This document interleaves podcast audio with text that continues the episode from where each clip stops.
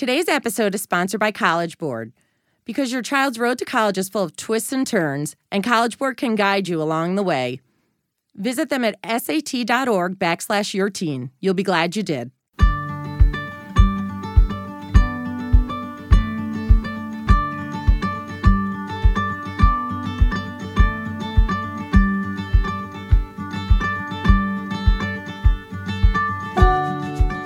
Welcome to Your Teen with Sue and Steph. I'm Sue.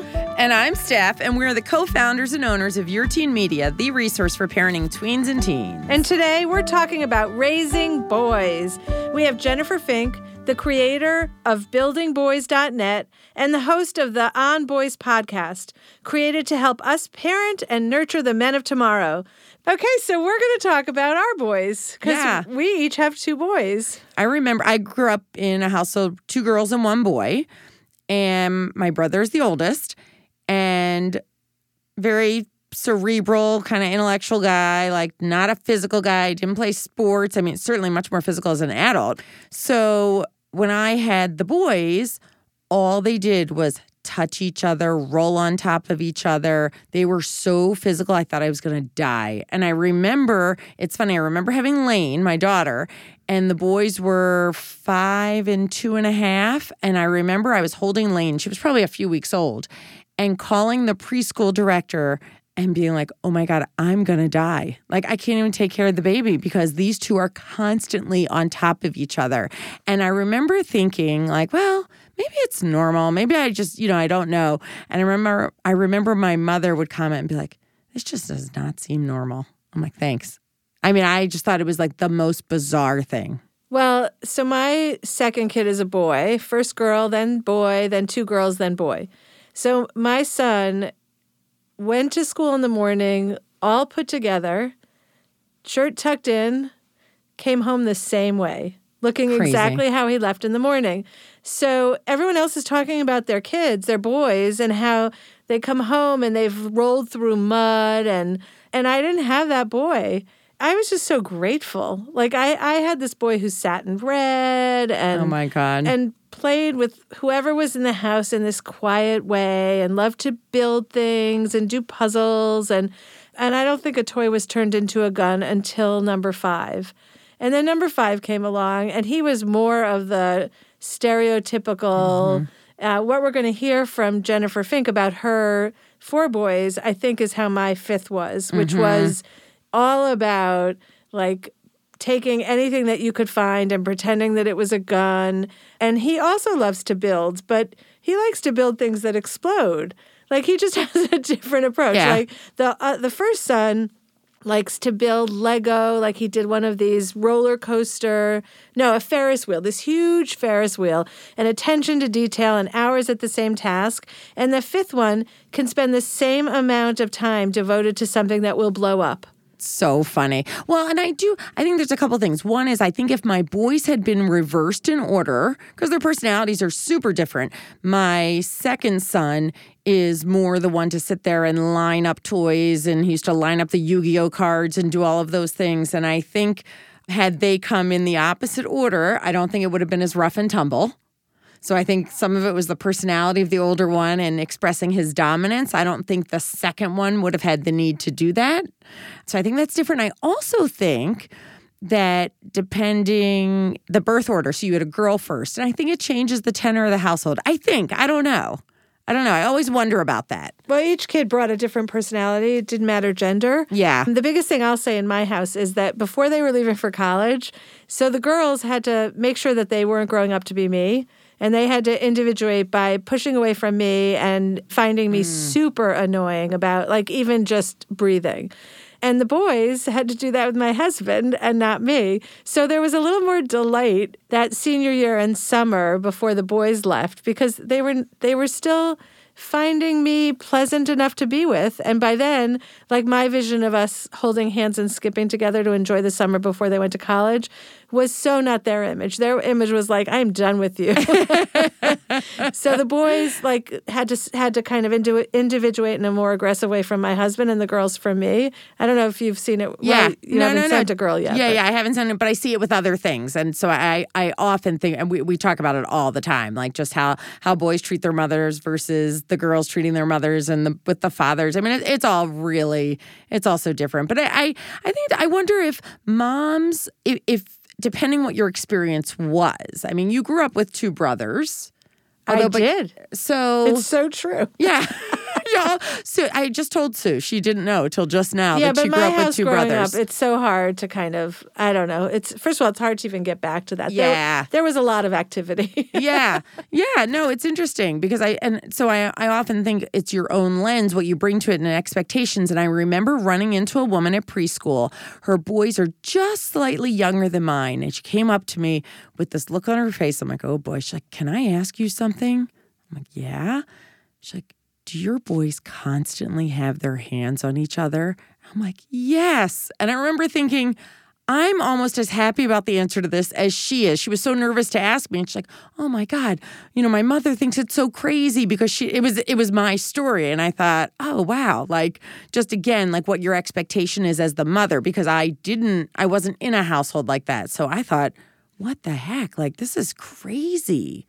Why are they always touching each other?" I think that you know boys tend to be more physical in the house than than girls are, but really at the end of the day, whatever we're given in terms of our children's demeanor and energy, and we we kind of just have to embrace it because like wanting what the other household has, and like those boys that sit lined up. Yes. And dressed and, and proper, and that's not your house. It's like both of them have their advantages and disadvantages. it's such a wonderful thing be having the gift of raising sons and daughters. I mean, you have more than I do, but I, I think I always say it's like a petri dish at the house. You know, it's just there are these little science experiments, and it's such a wonderful thing not to get to choose the gender and just What you get is what yeah. you get. But what's my sister's line? You get what you get, and you don't get upset. Perfect. Mm-hmm. Okay, so up next is our conversation with Jennifer Fink, creator of buildingboys.net and the On Boys podcast. We can't wait for you to join us.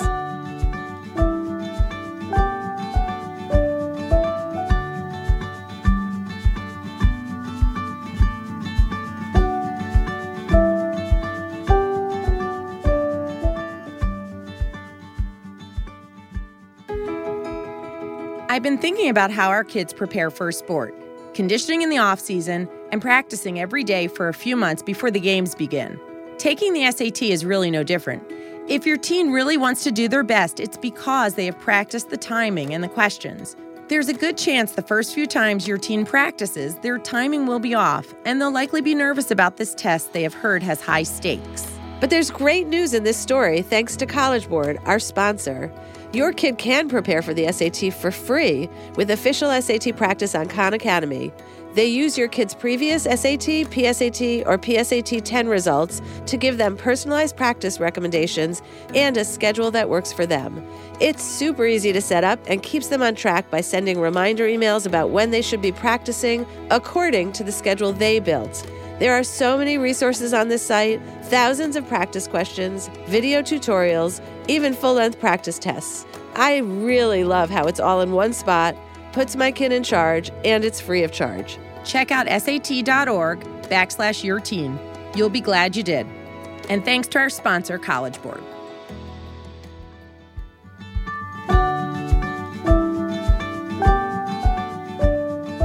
Jennifer Fink is the creator of buildingboys.net and the On Boys podcast, a one stop shop for parents, educators, and others who care about building healthy boys. Jennifer, welcome. Hello. So, um, why don't we start with you are the mom of four boys. So, you get this window into kind of like the stereotypes everyone thinks of boys, and let us know which ones are real in your house and which ones are not. So, uh, things that I learned were real. This whole uh, narrative that boys are active and a little bit crazy. Yep, that became very real in my house. That was some of the first stuff I noticed. The fact that they are inherently attracted to guns and weapons play and will make anything a gun, whether you provide plastic guns or not. That was a real one I saw. And fart jokes. Fart jokes are definitely a big thing. Okay, so what were the ones that you knew of that weren't true in your house? You know, what was most interesting to me was that when I started this parenting journey, I naively thought that these were all just stereotypes that were sort of made up and that the way we raised our kids contributed to them. For me, the biggest surprise was realizing that there is actually something to these stereotypes that they came from a place of commonality and facts and things people have observed with boys. And in some cases, there's even some biological explanations for these things. So for me, that was the biggest surprise. So when it comes to like the emotional development, do you feel like that was uh, like, w- did your boys never share with you? Did you try to kind of? It varies. I would say my oldest has shared with me more but he's also more verbal and more expressive than say my number two son. My number two son, from the time he was little, he didn't like to be hugged and cuddled if he was upset. He wanted to go off by himself and work through it. So I can't really say if these are boy characteristics or individual kid characteristics. I- am not 100% sure. Okay.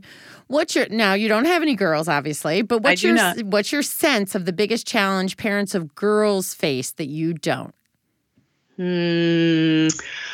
My sense is that girls continue to face so much pressure to be what other people want them to be, which too often is still attractive and popular, and that can get in the way of simply being yourself. And do you think your boys didn't have that? You talked about boys number one and two, so maybe mm-hmm. one or one. Uh, what about boys number three and four in your family? Do you feel like that does not exist in your world? I feel like it exists. It certainly exists, right? All kids, middle school and high school, you feel that, but I don't feel like it's to the same degree. And I have to say, having been a former girl and now being a parent of boys, I wasted so much time caring about what I looked like and if he was paying attention to me when I was in like seventh grade, because most of the seventh grade boys aren't even there yet. They are not thinking about that yet. Their energies, my my perspective is that boys, at least at those ages, are a lot better at keeping the focus on themselves and what they are interested in. And I'm sure there's all kinds of societal things that play into this too. But that's something that I've noticed. It's so interesting that you have the lens to be able to tell moms of daughters or to tell those daughters, don't even think about it because they're not worried about you. right? Lower your expectations for homecoming, ladies. At least in my house, oh my gosh, you guys, we had homecoming a couple of weeks ago, right? All the moms of girls I knew were posting pictures online of their girls, and I'm talking all dolled up the dress, the hair, the nails, all posed and looking nice, while my son is literally running around the house looking for his pants. Okay? That would he be a had, funny meme. he had not been planning his outfit for weeks and weeks. Like, I think it was two days before. Yes, it was. Thank you, Amazon Prime, that we ordered the bow tie he wanted. And it, thanks to next day shipping, it was magically there. And then he had to find the pants. And when he found them, I kid you not, there was mud on the cuff because the last time he wore these pants was for golf in the spring. Yeah, so don't have higher expectations than you don't have. have higher expectations. And it doesn't mean that they don't care about you or they don't like you. It just means that their focus is not on making this the most magical moment of your entire life. Well said. So, I think you did a stint with homeschooling, right? Mm-hmm. So, what prompted you to do that and how did it go? We ended up homeschooling. We took our oldest son out of school halfway through first grade because he was in kindergarten when he started saying, I hate school, which I expected would probably happen at some point because I think all kids at some point hate school. I did not think it was going to happen in kindergarten. And as we talked about it some more, um, for him, there was kind of a poor match between what was being taught in the classroom and what his interests were. There were some things in which he could go faster than his class was going and wanted to. There were some issues socially and on the playground because at that point in his life, and it's funny now, I just told you guys he was in a, a, musical. At that point in his life, he was into like deep and involved imaginative play and scenarios, and a lot of the other first grade boys were not. So all of this came together, and ultimately, we made the decision to pull him out largely so he could go at his own speed and pursue interest that he had. And we ended up homeschooling for seven and a half years. And those two things were the beautiful thing for me all along. Homeschooling gave our kids the chance to develop at their own pace. If they were ready, to fly, they could fly. If they needed more time, so what? Big deal. They could take more time. They didn't have to feel like a failure if they weren't reading by a certain age. They had that gift of time. And then it allowed them to develop their skills by following interests that were important to them. So, for instance, that oldest son, shortly after he started homeschooling, he got interested in selling produce at our local green market, a farmer's market. And he ended up learning a ton through that. You know, there's the science of growing things, there's the um, customer service of talking to people of all different ages. This is where his business skills really began developing and blooming. blooming. And later on, he developed an interest in fishing. And because I'm a writer, you know, I see various job boards online, and I saw somebody that was looking for somebody to write fishing content for a website.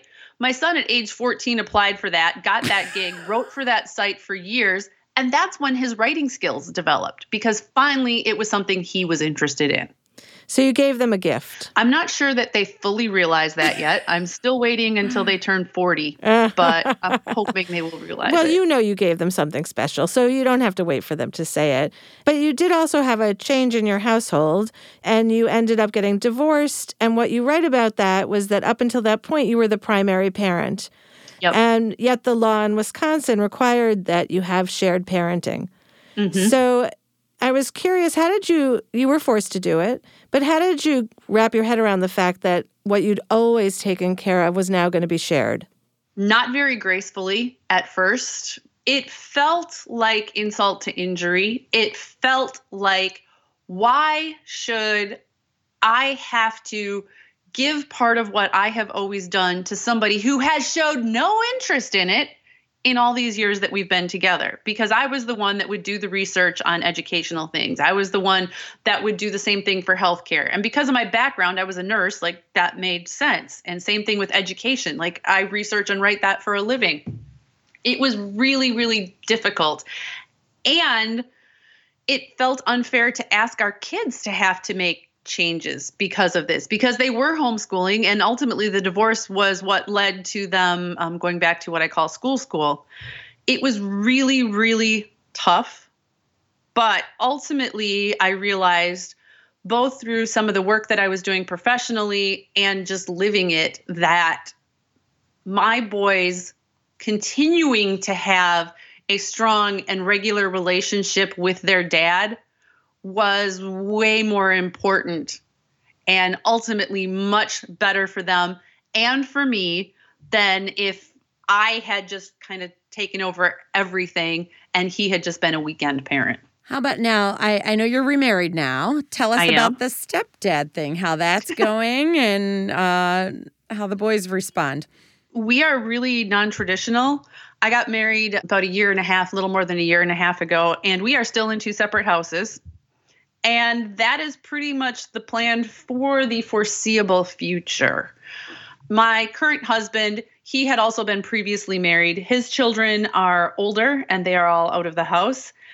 And he learned through that experience because his first wife had two children when they got married. He knows exactly how hard this whole blending families can be. And his point of view and, and mine my boys already have a dad. He is a very involved dad.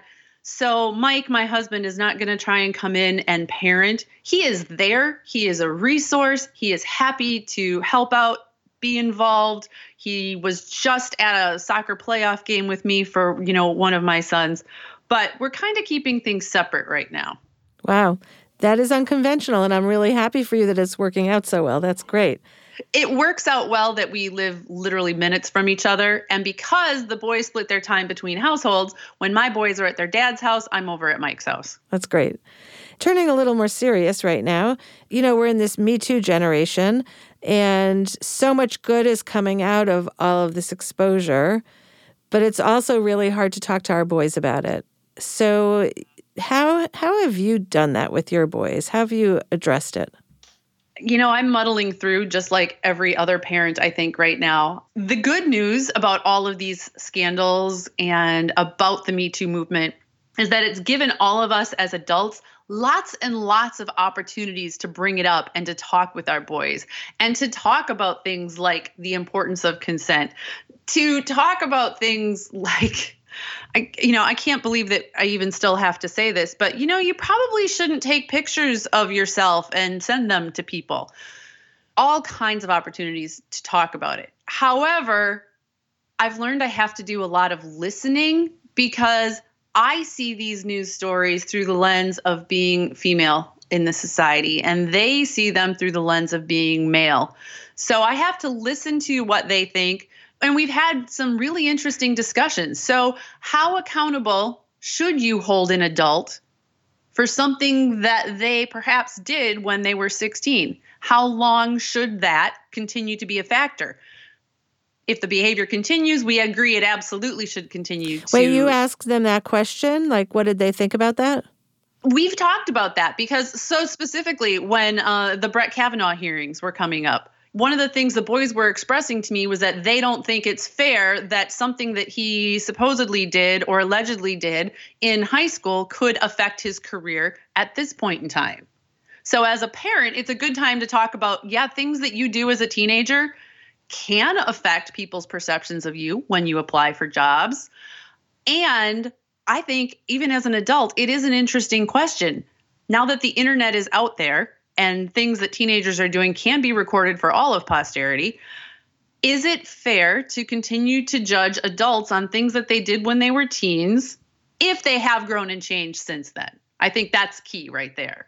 So that is a great segue to the question we're going to ask next, which is that you know you've you've written about the good things that tech can be used for, right? Mm-hmm. We love that you've done this, but did you ever encounter a problem with tech, either you know the amount of time they're spending or actual content, and how did you set those rules in your house? I think that every single parent has encountered a problem with tech, right? we all worry about are they on too much and how much is too much, and every single kid and most of us adults are going to do something stupid online. Every single one of them. Yes, we recently ran into an issue, and I'm not going to go into details. I protect privacy. But it's really hard. I find it hard as a parent, as I'm sure all of you do as well, because you can set rules teenagers are going to find their way around the rules. No, we don't know about that. oh, you don't know that? no. Mm-mm. Nope. Let me ask you how to set this up so my kids don't do yeah, anything stupid look, on or off. Need to, you need to look elsewhere.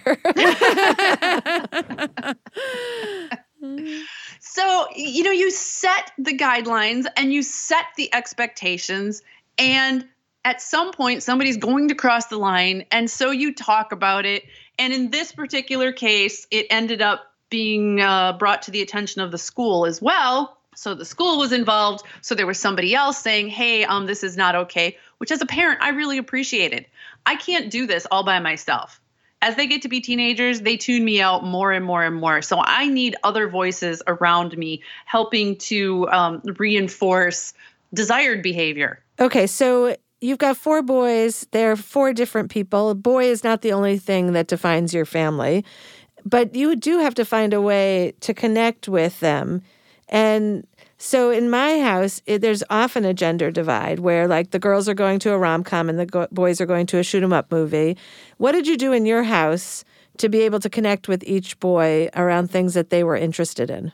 Well, we watched a lot of Star Wars movies when they were younger. And I have to tell you, I had never watched a Star Wars movie all the way through before. So this was this was a big deal for me. I did have to enter their worlds a lot. I have had a lot of conversations about lawnmowers, a lot of conversations about snowmobiles, four-wheelers, and fishing.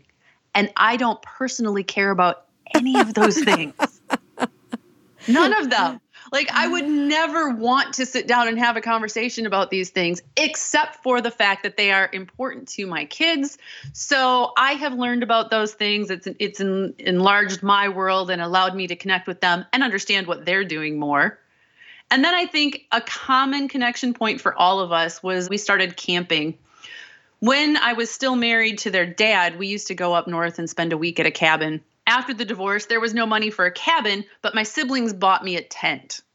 And we went camping because I wanted to keep up that we're going up north this summer tradition. And I cried that first time. I cried because I did not know how to do this all by myself and it was overwhelming and I shouldn't have to do this by myself. But since then, we have gone on at least a week long camping trip every summer and it really has been a way that we connect because we are out in nature. So, by definition, we are away from technology. Cell phones don't work as well when you're in the middle of nowhere. And we spend time together. We hike, we go out on the water, we swim, and then there's around the campfire. And that's really been a common base for us. That's great. I love that. You know, my thought of four boys in a house is how many injuries you're going to have. right. I just think like there must be constant roughhousing and someone climbing a tree. And what are the things, what are the moments when you literally were sit- standing there holding your breath, like just praying that a kid wouldn't get hurt? Probably when my third son was shimmying his way up the swing set at the playground. You know, like there's the swing set most kids, at least rule followers like myself, the way you play on that is you get on the swing and you swing. Maybe you twist in the swing, maybe you swing really high and jump off, but no, my then six year old decided that the leg of this was something to climb up. And he climbed all the way up. He shimmied all the way up to the top and sat on like that crossbar that goes all the way across the top. That was one that had me holding my breath. And how about when they got older? Anything like teenager time? Oh, I really try not to look. I do better if I don't look. I mean, they ride four wheelers and they ride snowmobiles. And I hear some of these stories later when they tell me how fast those snowmobiles go. And it's just a good thing I wasn't there seeing it. Before our last question, I'll just ask you this What's with the no coats for teenage boys in the middle of winter? I have no idea, you guys. Does anybody know the answer to that? Well, you've had four chances to learn the answer. So if you can't figure it out, who can? Here's what I have decided it is totally not worth fighting. If they're cold, if they are really cold and uncomfortable, they'll put on a coat.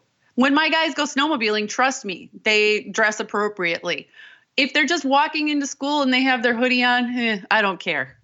One less thing for them to lose. Let's think about it that way. Oh, that's good. That's a good twist on that. Yeah. I like that. Okay, so we're going to finish this up with a question we ask all of our guests What is the biggest parenting myth? For me, I think it's that we all sort of have this idea that if we do all of the right things, our kids will turn out great. Parenting has shown me over and over and over again, both in my own life and talking to other families and interacting with other people, that it doesn't work that way. You can be a really good parent and stuff can still happen. Your kids can still struggle. So, the upside of realizing that is it takes some of the pressure off. You really don't have to be perfect. You don't have to be perfect at all. Loving your kids is enough. And your family is going to go through some hard stuff because all families do. You keep it up, you keep doing what you're doing, you keep loving each other, and you find your way through. Mm, that was lovely. Thanks so much. Really, really appreciate it. This was great. All right, take care. Thanks for joining us for Your Teen with Sue and Steph. If you have any topics that you want us to talk about, let us know on our Facebook page or email editor at yourteenmag.com. Also, if you want to receive our newsletter, head on over to yourteenmag.com. Your Teen with Sue and Steph is a production of Evergreen Podcasts. Special thanks to executive producer Michael D'Aloia, plus producer Hannah Leach and audio engineer Eric Koltnow. If you like today's podcast, please leave us an iTunes review or send the episode to a friend. You can find more from us at yourteenmag.com, at evergreenpodcast.com, or anywhere you listen to podcasts.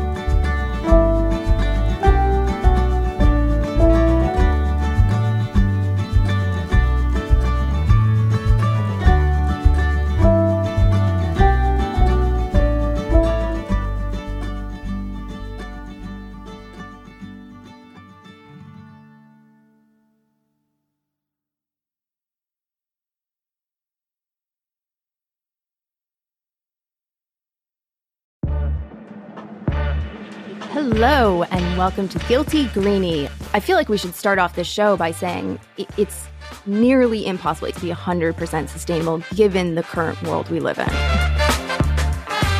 How do you eat an elephant? One bite at a time. Not a great analogy for a vegetarian, but you know. We're talking uh, about sustainability, maybe not the best analogy. Don't eat the elephant is the first rule of the Guilty Green. There's your first challenge of the week avoid elephants. What they used to call frugal is now considered sustainable. That's such an aha moment. Frugal to sustainable. You can save money and help the planet. That's going to be our new tagline for sure. Yeah, you can find Guilty Greenie on Apple Podcast or whichever podcast platform you prefer. And join us in tackling the Guilty Greenie challenges. Until then, stay curiously green.